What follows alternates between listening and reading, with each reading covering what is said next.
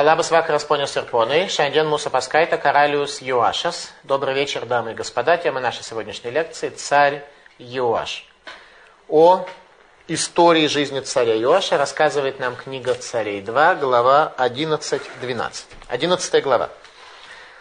Аталия мать Ахазиягу, видя, что сын ее умер, Аталия, дочь царя Ахава, увидела, что сын ее умер – тот самый сын, которого убил Еху во исполнение пророчества пророка Ильяху. Встала и истребила все царское потомство. То есть бабушка убивает всех своих внуков. Для того, чтобы на первый взгляд прийти к власти. Но Ерошева, дочь царя Йорама, сестра Хазия, ее дочь. Дочь Аталии была Иошева, и она была женой первосвященника.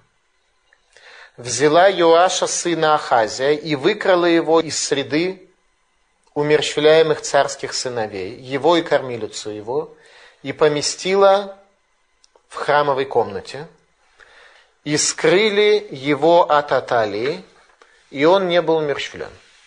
То есть жена первосвященника спасает единственного оставшегося из династии царя Давида. Всех из династии царя Давида, в первую очередь своих внуков, Аталия перебила.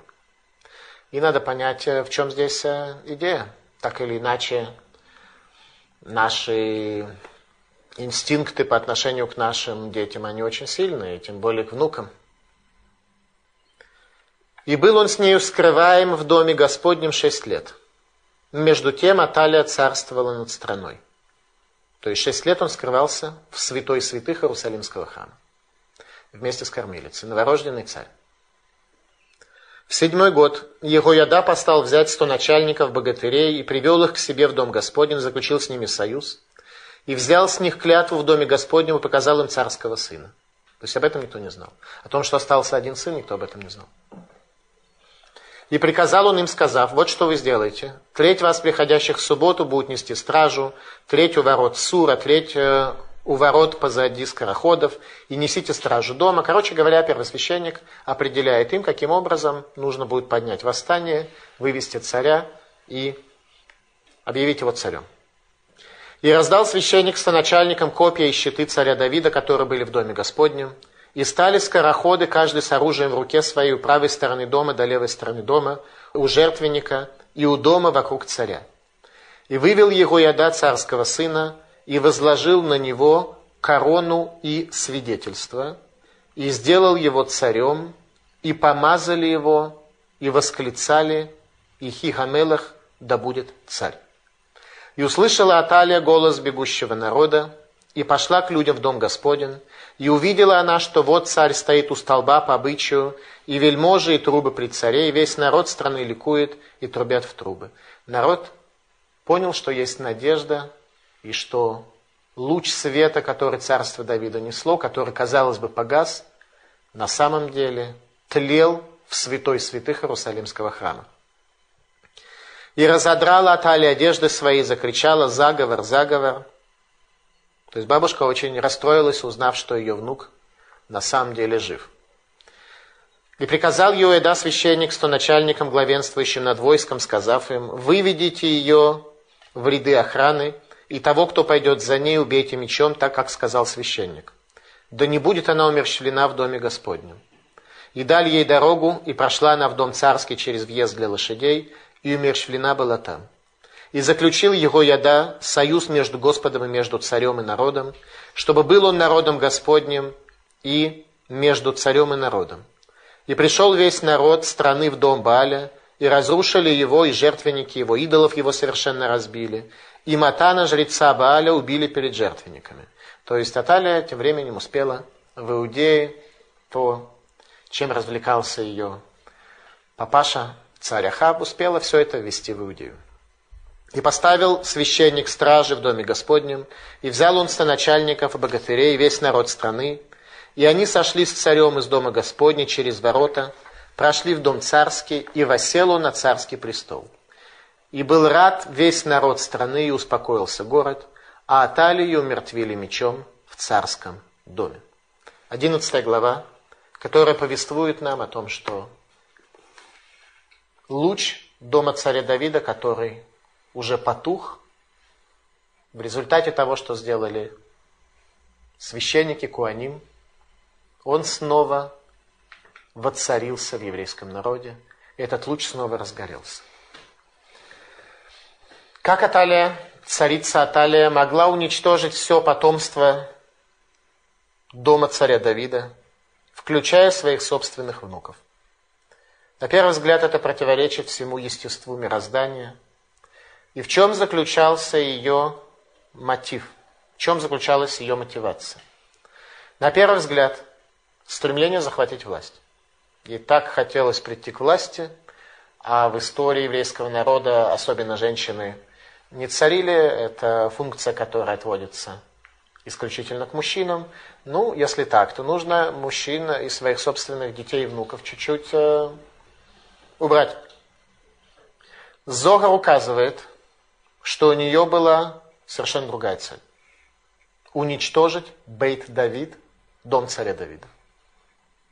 Стремление к власти в данном случае было лишь э, ну, дополнительным фактором. Она правила над страной, но не это была цель, не за это была борьба. Уничтожить дом царя Давида.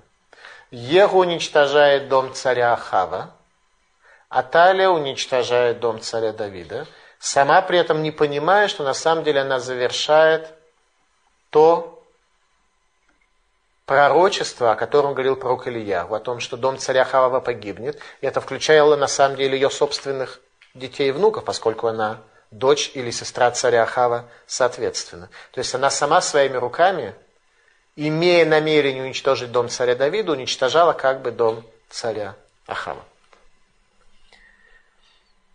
Аталия была дочерью Ахава, соответственно, Изевеля, которая прошла реформистский гиюр или не проходила никакого, в зависимости от э, разных точек зрения мудрецов на этот вопрос.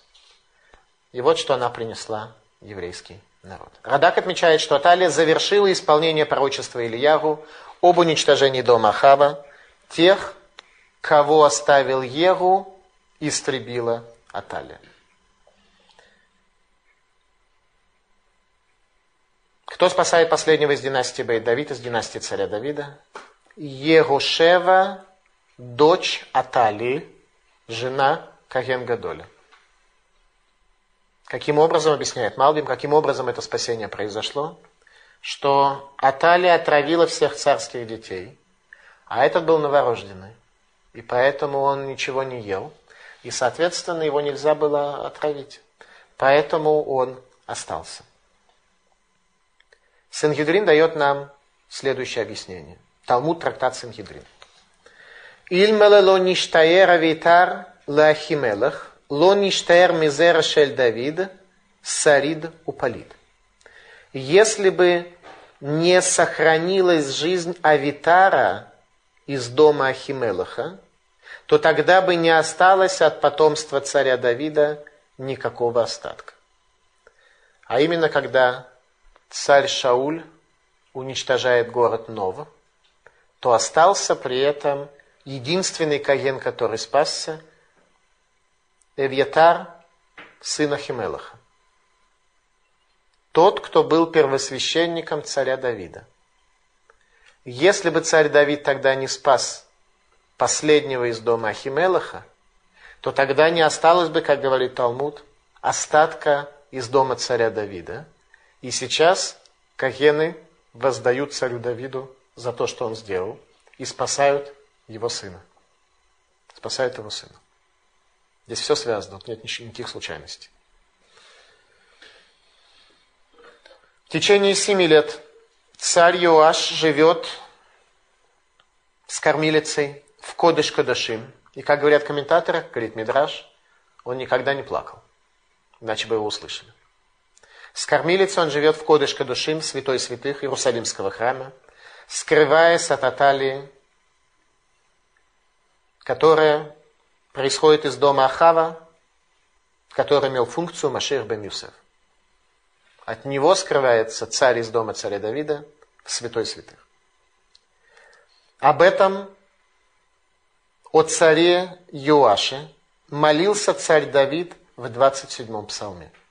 Царь Давид предвидел то, что произойдет, как мы увидим с вами сейчас в явном виде. И он в 27-м псалме помещает свою молитву. Ки цфенени бесука, байом ра, естерени бесетер угало, бецур ермемени. Ибо он укроет меня в куще своей в день бедствия, спрячет меня в тайне шатра своего, на скалу вознесет меня. Спрячет меня в тайне шатра своего, в святой святых. Царь Давид видит пророческим видением, что его потомство коснется зло, так что ему придется скрываться в тайне шатра. 27 псалом. О царе Юаше плачет царь Давид в 12 псалме, говоря следующие слова. Руководителю наш шминит, псалом Давида. Что такое шминит? Руководителю оркестра. Что такое шминит? Восемь, восьмое поколение. Царь Юаш, восьмое поколение. У царя Давида есть только два псалма о восьмом поколении. Этот и еще один, который будет говорить о восьмом поколении после этого поколения. И мы видим, что там скажет царь Давид. Это Тахну. Тот второй псалом, который будет говорить о царе Йоашиягу, восьмом поколении от царя Юаша, это то, что мы ежедневно произносим в качестве Тахнуна. О царе Юаше плачет царь Давид в 12 псалме и говорит «Лымнаце халяшминит» руководителю оркестра о восьмом поколении. Раша объясняет, причем здесь восьмое поколение. Лефише рааше рая заро калаба имя Иоаш, поскольку он видел, что в дни Иоаша пропадет его потомство. И он просит Всевышнего о спасении, как мы прочтем с вами сейчас. Гоши Ашем Кигамар Хасид, Кипасу Имуними Бне Адам, Шав Идаберу Ишель Регу, Сфат Халакот, Белев Велев Идаберу, и Карет Гашем Коль Сифте Халакот Лашон Мидаберет Гдулот. Помоги, Господи, ибо нет благочестивого, ибо нет верных среди сынов человеческих. Нет верных среди сынов человеческих. Аталия. Ложь изрекает друг другу, языком льстивым говорят с двойным сердцем. Истребит Господь все уста льстивые, язык говорящий надменное. Тех, которые сказали, языком нашим сильный будем, уста наши с нами, кто нам господин, кто нам хозяин. Из-за ограбления бедных, из-за стенания нищих, ныне встану, говорит Господь, помогу тому, кого нечестиво изгонят. Слова Господни, слова чистые, серебро переплавленное в тигеле, в земле семикратно очищенное.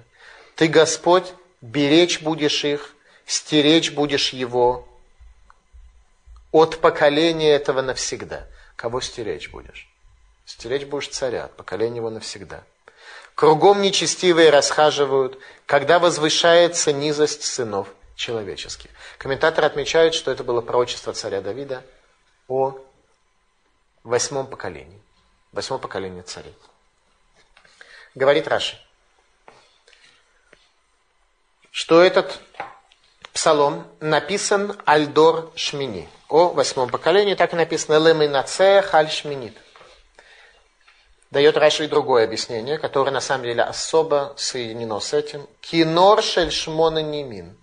Что когда руководителю оркестра был написан этот псалом, он предполагался чтобы его играли на скрипке из восьми струн. Что это за скрипка с восьми струнами? Талмуд трактат Архин говорит, Аль-Нимаш минит улам хаба. На восьмой струне будущего мира. Восьмое поколение, восьмая струна будущего мира. А именно объясняют нам то сефта, что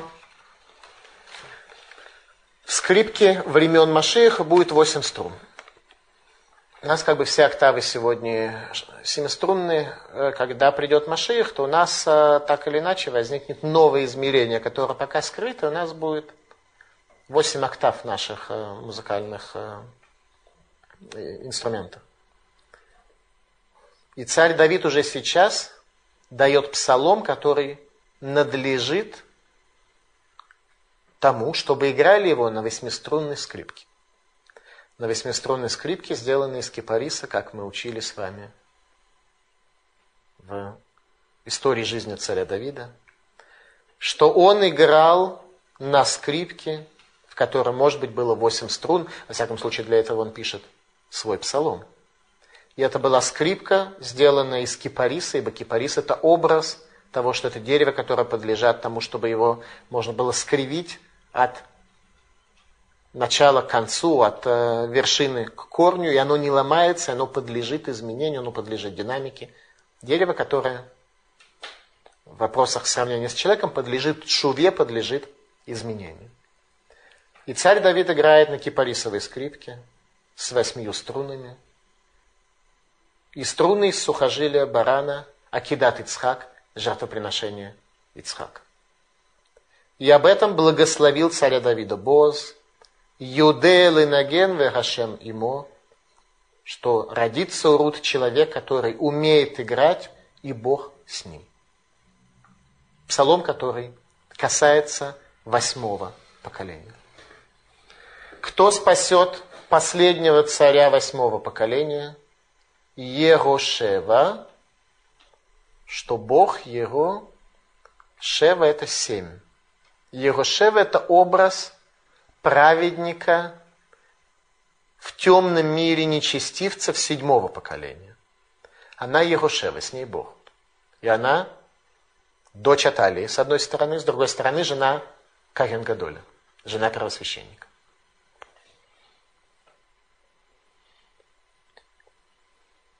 Его яда, Коэн Гадоль, первосвященник его яда, выводит царя в шаббат к народу и помещает ему незер в это еду. Дает ему незер, помещает ему корону, незер на голову. В это идут и дает ему свидетельство. Какое свидетельство он дает?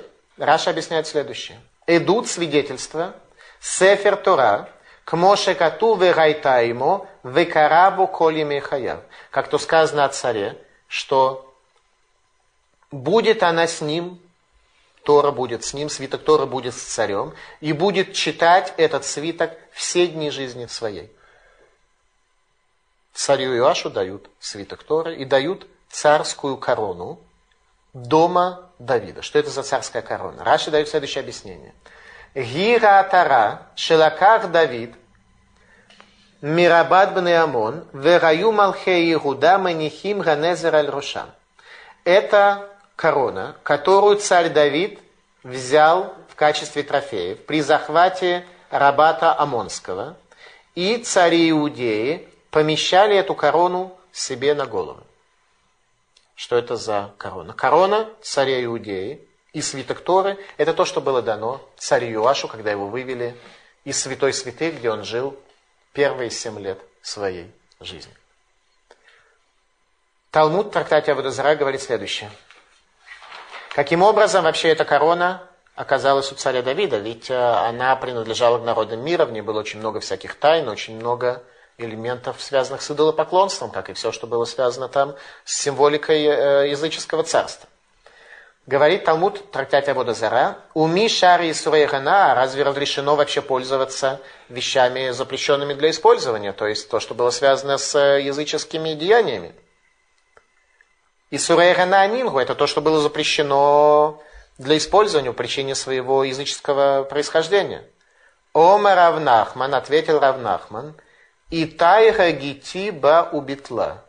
Итай агити, Итай из Гата пришел, и аннулировал эту корону в аспекте идолопоклонства. А именно Итая Гити, тот самый генерал армии царя Давида, который был филистимлянином и увидел те чудеса, которые происходили с еврейским народом, когда ангелы на вершине деревьев вели за них войну против мощнейшей филистимлянской армии, которая превосходила их во множество раз. Он пришел к евреям, и перед тем, как он принял иудаизм, он аннулировал язычество с этой короны. А именно, если еврей поклонялся идолам, то эта вещь запрещена навсегда и никогда не подлежит никакому использованию. Если не еврей использовал какие-то элементы в качестве служения идолам, то он может отменить это использование, и тогда этот предмет и потеряет статус э, языческого и приобретет э, будничный. Таким образом, ту корону, которую носили цари Иудеи, ее аннулировал Итай Агити филистимлянин перед тем, как сделал Гиюр. Это была последняя его операция, перед тем, как он принял Гиюр и стал генералом царя Давида и вел войны Израиля против филистимлян. Итай Агити. Та самая корона, именно ее одевают сейчас на голову царя Юаша. Незер, что это за корона? Символ победы еврейского народа и царства Израиля – над миром тьмы и над миром язычества. Именно эту корону одевают царю Иоашу, чтобы это было символом, когда в руке у него свидетельство, свиток Торы, который он держит. И текст рассказывает нам о том, как царя Иоаша помазали оливковым маслом из рога, что как рог тянется и имеет некую продолговатую форму, чтобы царство его, его потомков тянулось до прихода Машиеха, до того, как смерть не будет изгнана из этого мира. Талмуд, Вавилонский трактат Критут. Эйн мушхин мелах бен мелах, дектив лиман ярих ямим аль мамлахто. Гу банав коль гаямим, умипнема машхуэт шламо, мипне махлокет, умипнема махлоет юаш, мипне махлокет аталя не помазывают царя, сына царя. То есть царство передается от отца к сыну автоматически. Почему? Так сказано в Торе. Чтобы продолжил царь, речь идет о благословении, которое дается царю, чтобы продолжил царь многие дни на царстве его, он и сыновья его все их дни. То есть получается, что царство передается на все дни царю и его потомству. Помазывать не нужно. Почему помазали здесь царя Юаша? И почему помазали царя Шлумо? Объясняет нам Талмуд. Из-за спора, который был внутри еврейского народа, ибо там и там были претенденты. В случае с царем Шлумо, как мы учили с вами, Адонияху был претендентом на царство. В случае с Юашем Аталия убила всех, поэтому Юаша мажут в назидание и в знамение всему еврейскому народу. И здесь Егояда, Акуген, первосвященник Егояда, заключает завет между Богом, царем и народом о том, что царь из дома Давида навсегда будет носить на себе эту корону света, корону победы над язычеством и свидетельство свиток Торы, которое он сам будет писать своей рукой, будет вечно свидетельством того, что еврейский народ связан с землей, связан с царством из дома царя Давида. Дальше Егуяда вместе с народом уничтожает э, постройки и капища, посвященные Балю, которые Аталия построила за время своего царства. И царь Юаш первое свое царское решение сводит к тому, чтобы отстроить храм который пришел в запустение в результате правления его бабушки Аталии. Иерусалимский храм оказался в состоянии запустения. 12 глава рассказывает следующее. Семь лет было Иоашу, когда он стал царем. В седьмой год царствования Иоашу. И сорок лет он был царем в Иерусалиме. Имя же матери его Цивья из Бершевы. Поступал Юаш справедливо в очах Господних во все дни свои, пока наставлял его его яда священник. Царь Йоаш был праведный, это был человек, который жил в святой святых, который видел, что он спасся благодаря Каенам, благодаря чуду, что он последний из династии царя Давида. Все это его ко многому обязывало. Он был праведный. Но жертвенные возвышения не были упразднены, народ еще приносил жертвы и совершал воскурение на высотах жертвенных. Это не изменяется до конца существования храма. До конца существования храма люди предпочитают использовать свою личную жертву для своего служения, нежели чем идти в храм и осуществлять что-то от имени еврейского народа. И сказал Юаш священникам, все посвящаемое серебро, которое приносят в дом Господень, серебро проходящих исчисления, серебро всякого, приносите в дом Господень, собирайте. И здесь идет длинный текст, который мы не будем с вами читать, читать полностью. И э, используйте эти деньги для строительства храма. И когда видели, что в ящике много денег, приходил царский писец, первосвященник, и завязывали мешки и пересчитывали деньги, которые были в доме Господнем, и отдавали пересчитанные деньги в руки ведущим работы в доме Господнем, а те расходовали их на плотников, строителей, работавших в доме Господнем. И не делали для дома Господня ни серебряных чаш, ни ножей, ни крапильниц, ни труб, никаких сосудов из золота, ни сосудов из серебра на деньги, приносимые в дом Господень, так как отдавали их ведущим работы и чинили на них дом Господень. То есть не сосуды делали, а сам храм ремонтировали.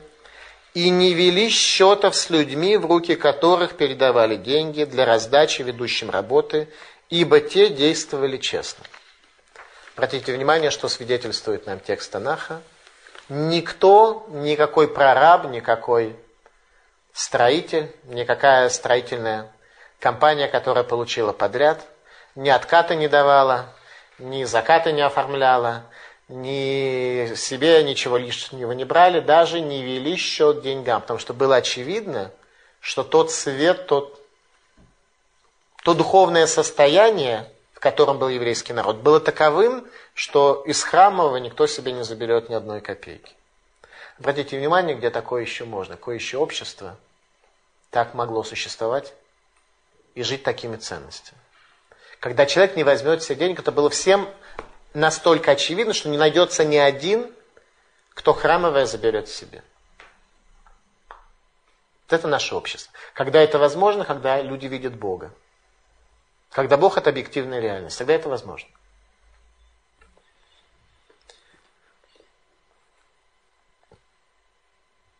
Тогда Хазаэль, царь арамейский, поднялся и пошел войной на Гад, и захватил его, и обратил Хазель взоры свои на Иерусалим, чтобы идти на него.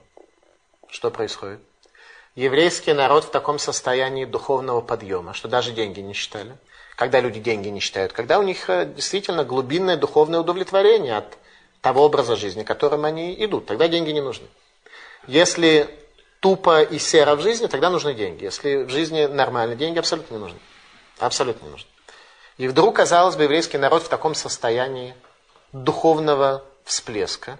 И тут приходят враги. А враги приходят к нам только тогда, когда мы недостойны, когда у нас есть какие-то проблемы, когда у нас дефолт. Что происходит дальше? Но Йоаш, царь иудейский, взял все посвященное, что посвятил Йошафат, Йорам и Хазияху, отцы его, царь иудейский, все то, что он сам посвятил, и все то золото, что нашло в сокровищницах дома Господня и дома царского – и послал Хазаэлю царю арамейскому, и тот отступил от Иерусалима. Что происходит? Все, что собирали на храм на протяжении поколений, царь Юаш был вынужден отдать. Все пошло на смарку. А прочие дела Юаша и все, что он совершил, описано в книге летописей царей иудейских. И восстали рабы его, и составили заговор, и убили Юаша в Бейт-Мило на пути в Силу, и похоронили его с отцами, его в городе Давида.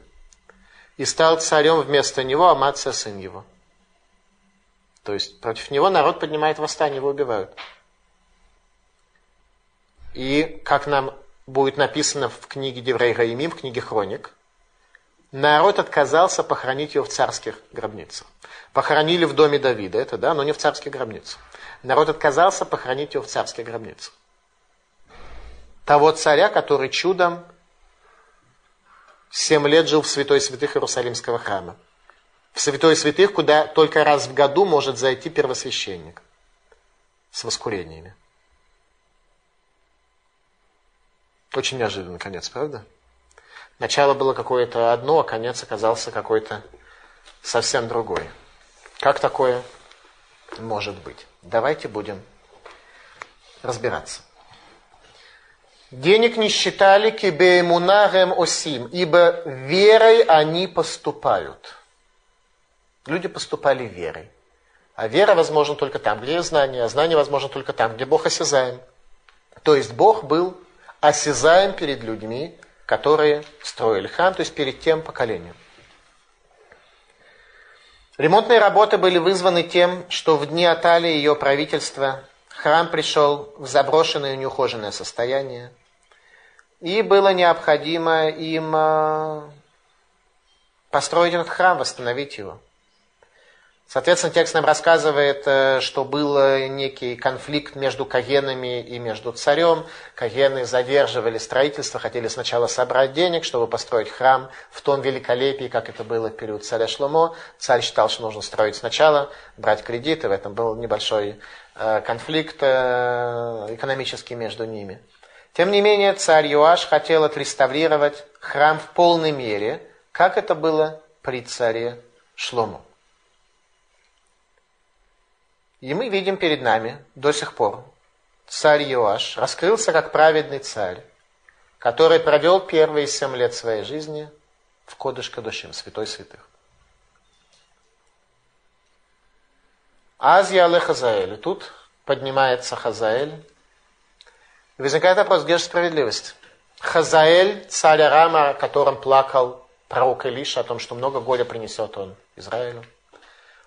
И там мы как бы понимали, что много горя принесет он Израилю, если Израиль будет виновен, если Израиль будет основание наказать Израиль.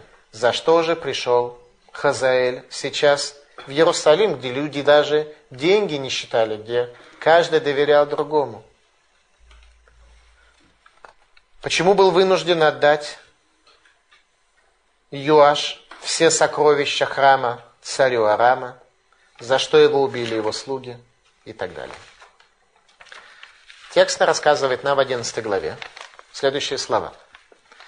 Ваяс Еруаш Гаяшар Бейне Ашем, Коль Ямав, Ашер Гореру Еруяда Акурен, Ахареймот Еруяда Акурен, Аса Юаш Ацмо Элора. И делал Юаш добро в глазах Всевышнего все дни, пока обучал его Егояда Акуэн, первосвященник. Все дни он делал правильно. И мы как бы посчитали, раз все дни он делал, поступал правильно, значит, все нормально.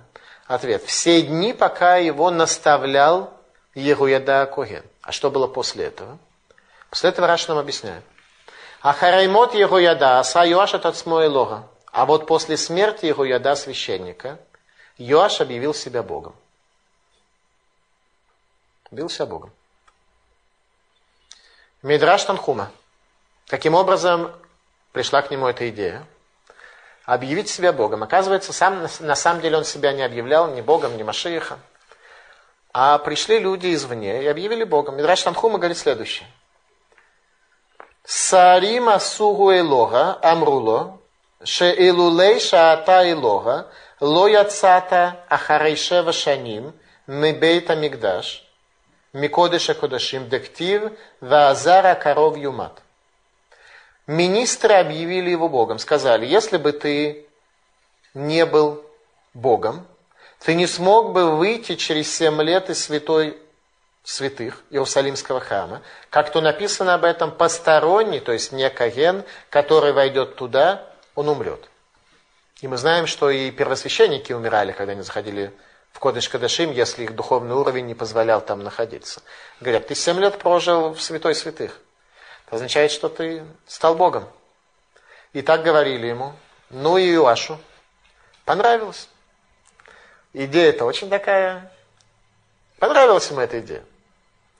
И он молча кивал под это дело. Ну и дальше пошли все несчастья, и дальше пошли все проблемы. Дивей Гаямим, Книга Хроник, 24 глава, объясняет нам следующее. «И состарился его яда, и насытился днями и умер. 130 лет ему было, когда он умер». Ехуяда живет очень долго, для того, чтобы дать возможность царю хоть как-то протянуть дни его на земле. И похоронили его в городе Давида с царями, потому что он делал добро в Израиле и для Бога, и для дома его. Первосвященника хоронят в царских гробницах за то, что он спасает последнего из дома царя Давида. Но после смерти его яда пришли министры Иуды, поклонились царю. Тогда царь стал слушаться их.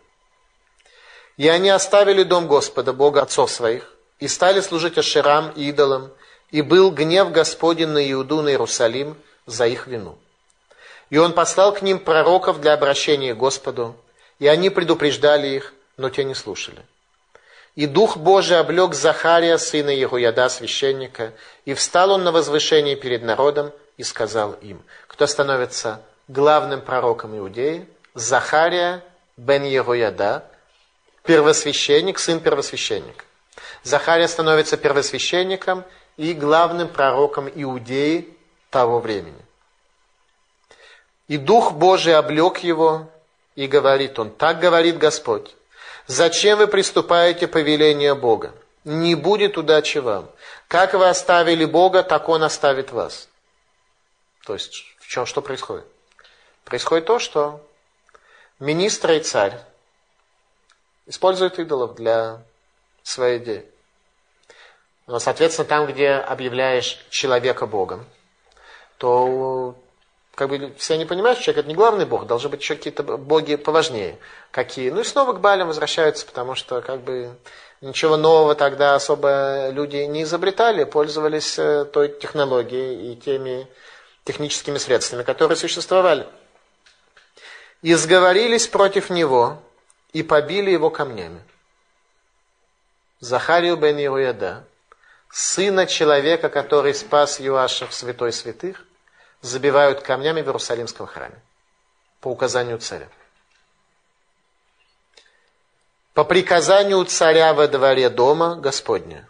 И не вспомнил Юаш царь милость, оказанную ему его ядой, отцом его, и убил его сына. И умирая, сказал Захария, да увидит Господь и взыщет.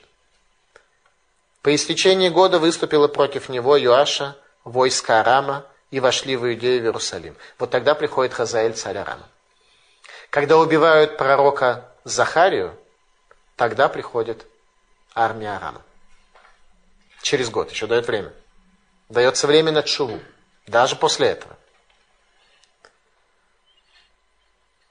И погубили из народа всех князей народа, и всю свою добычу послали царю в, Дам, в Дамеск. И хотя с небольшим числом людей пришло войско Арама, но Господь передал в их руки силу весьма многочисленную, ибо оставили иудеи Господа Бога Отца своих. То есть армия Арама была очень малочисленная, и несмотря на это, Бог передает Иудею в их руки. И над Иоашем совершили суд, и когда они ушли от него, оставив его в болезни тяжкой, сговорились против него рабы его за кровь сына его яда священника и убили в его кровати, и он умер. То есть за что его убивают, за что поднимает восстание? За то, что он убивает пророка, за то, что он убивает Коэн Гадоли первосвященника. За это убивают рабы и похоронили его в городе Давида, но не хоронили его в гробницах царских. И вот те, кто составили заговор против него, Завад, сын Шимат, амунитянки, и ее Завад, сын Шимрит, муавитянки. Кто составляет заговор? Иностранцы. Амунитяне и муавитяне. О сыновьях его и о многих пророчествах о нем, и об укреплении Дома Божьего написано в комментариях книги царей, и воцарился Амацияру, сын его, вместо него. Такое начало у царя Иоаша и такой конец. Говорит Радак. Ахарей мот его яда, аса Егуаша рабейный Гашем, вегам гарго Захария бно, Лефиша Хаямухихам. После смерти его яда делал Юаш зло в глазах Бога и также убил Захарию, сына его, потому что тот убеждал их в ошибочности их пути. царь Йоаш убивает пророка, на основании пророчества которого был помазан на царство. А именно, помазание на царство осуществляется посредством пророка. Не просто так собираются и мажут. Должен быть пророк, руководитель поколения, который считает возможным помазать на царство такого царя в это время. И тем самым пророком, на основании которого был помазан Юаш, был Захария бен Егояда, который к тому же является его двоюродным братом. Всех убил. Руах Элуким Лавша и Дух Божий окружил пророка Захарию Ваямод Миалам, и он встал выше всего народа. Об этом свидетельствует книги Писания, что он встал выше всего народа. Первосвященник и пророк. В результате царь дает указание забросать камнями. Жить мешает. Все хлопают в ладоши, прыгают вокруг и говорят, что я Бог. А этот говорит, что нет. Мешает жить один – все остальные помалкивают. Министр хлопают в ладоши. А пророк встал выше всего народа, еще и первосвященник к тому же. Мешает убрать. Его забросали камнями в Израт Куаним, в зале Кагенов в Иерусалимском храме. И его кровь нельзя было убрать. Его кровь кипела до разрушения храма, и прихода в Иерусалимский храм Невухаднецера и его министра обороны Невузрадана, который, увидев это явление, что кровь кипит и невозможно ее никаким образом убрать, он принимает гиюр. Навузрадан, военачальник Навуходнецера, принимает гиюр, увидев кровь Захарии бен Ехуяда кровь пророка Захария.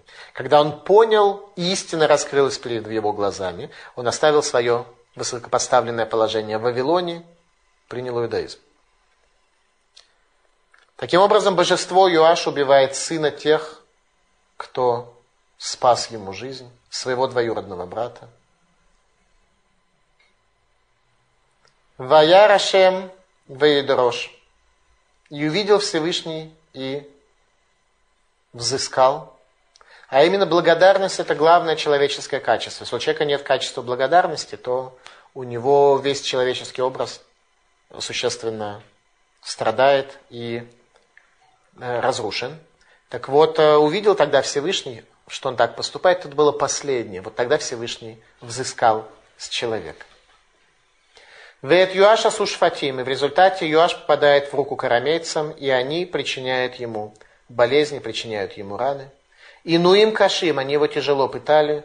Везе он шоша асает от смуилоха. И это было, как объясняет Малбим, наказание ему за то, что объявил себя Богом. Юаш испытал на себе проклятие, которое царь Давид дал потомству Юава, и оно бумерангом вернулось к его потомству, о том, что будет в его потомстве Махзик Бепелах, опирающийся на посох, опирающийся на клюку. Кто это такой? Царь Юаш. Это проклятие, которое царь Давид дает Юаву за то, что он убивает военачальников царя Шауля, возвращается бумерангом назад. Азба Хазаэль. Тогда приходит Хазаэль. Я о восьмом поколении плакал царь Давид в псалмах, говоря, что это будет поколение, Ложь изрекают друг другу, языком льстивым говорят с двойным сердцем. Истребит Господь все уста льстивые, из-за ограбления бедных и за стенания нищих. И нет благочестивого, двенадцатый псалом, который написал царь Давид. Лемнаце халяшминит, плач царя Давида, пророческое видение царя Давида о восьмом поколении, о поколении царя Юаша. Спасибо за внимание, пожалуйста, вопросы. Что было с кормилицей? Кормилица была вторичной по отношению к царю, поэтому она тоже находилась в святой святых Иерусалимского храма и тоже не плакала. А как они могли прожить святой святых, если туда только Коэн может входить в особых случаях? Это и есть чудо, которое произошло. Далее исправляли какие-то надобности и так далее. Они их не справляли так же, как в пустыне не справляли надобности. Кагены заботились о всех их потребностях. Такой вопрос. Э, в одной из лекций э, вы упоминали, что в Торе все женщины, э, великие женщины, которые упоминаются, несут только ну, Положительную нагрузку. Положительную нагрузку. Совершенно вот, верно. Аталия, вот что И тогда вот я и говорил, что кроме двух, кроме э, Изевели и кроме Аталии, все женщины, которые находятся у нас в Танахе, они несут исключительно положительную нагрузку, кроме этих двух. Соответственно, мамаша прошла либо реформистский гиюр, либо даже этого гиюра не проходила, а дочь пошла в папу с мамой. Все-таки непонятна логика Аталии. Ведь был, было известно слово Господа ко всем обращенное, что дом Давида будет стоять. И тем не менее она против этого надеялась уничтожить дом Давида. И она как бы все сделала, но не только надеялась, она осуществила всю работу. Но она не понимала, что это невозможно. С точки зрения ее видения это было вполне возможно, и от нее зависело. Ее сын умер, вся власть оказалась у нее временно, и она воспользовалась этой властью и решила осуществить это. Да? Это невозможно, сказано в религиозных текстах, что невозможно уничтожить дом царя Давида. А для тех людей, которые живут другими интересами, где религиозный текст является для них помехой, вполне можно попытаться и сделать все необходимое, чтобы религиозные тексты не оказались э, истиной.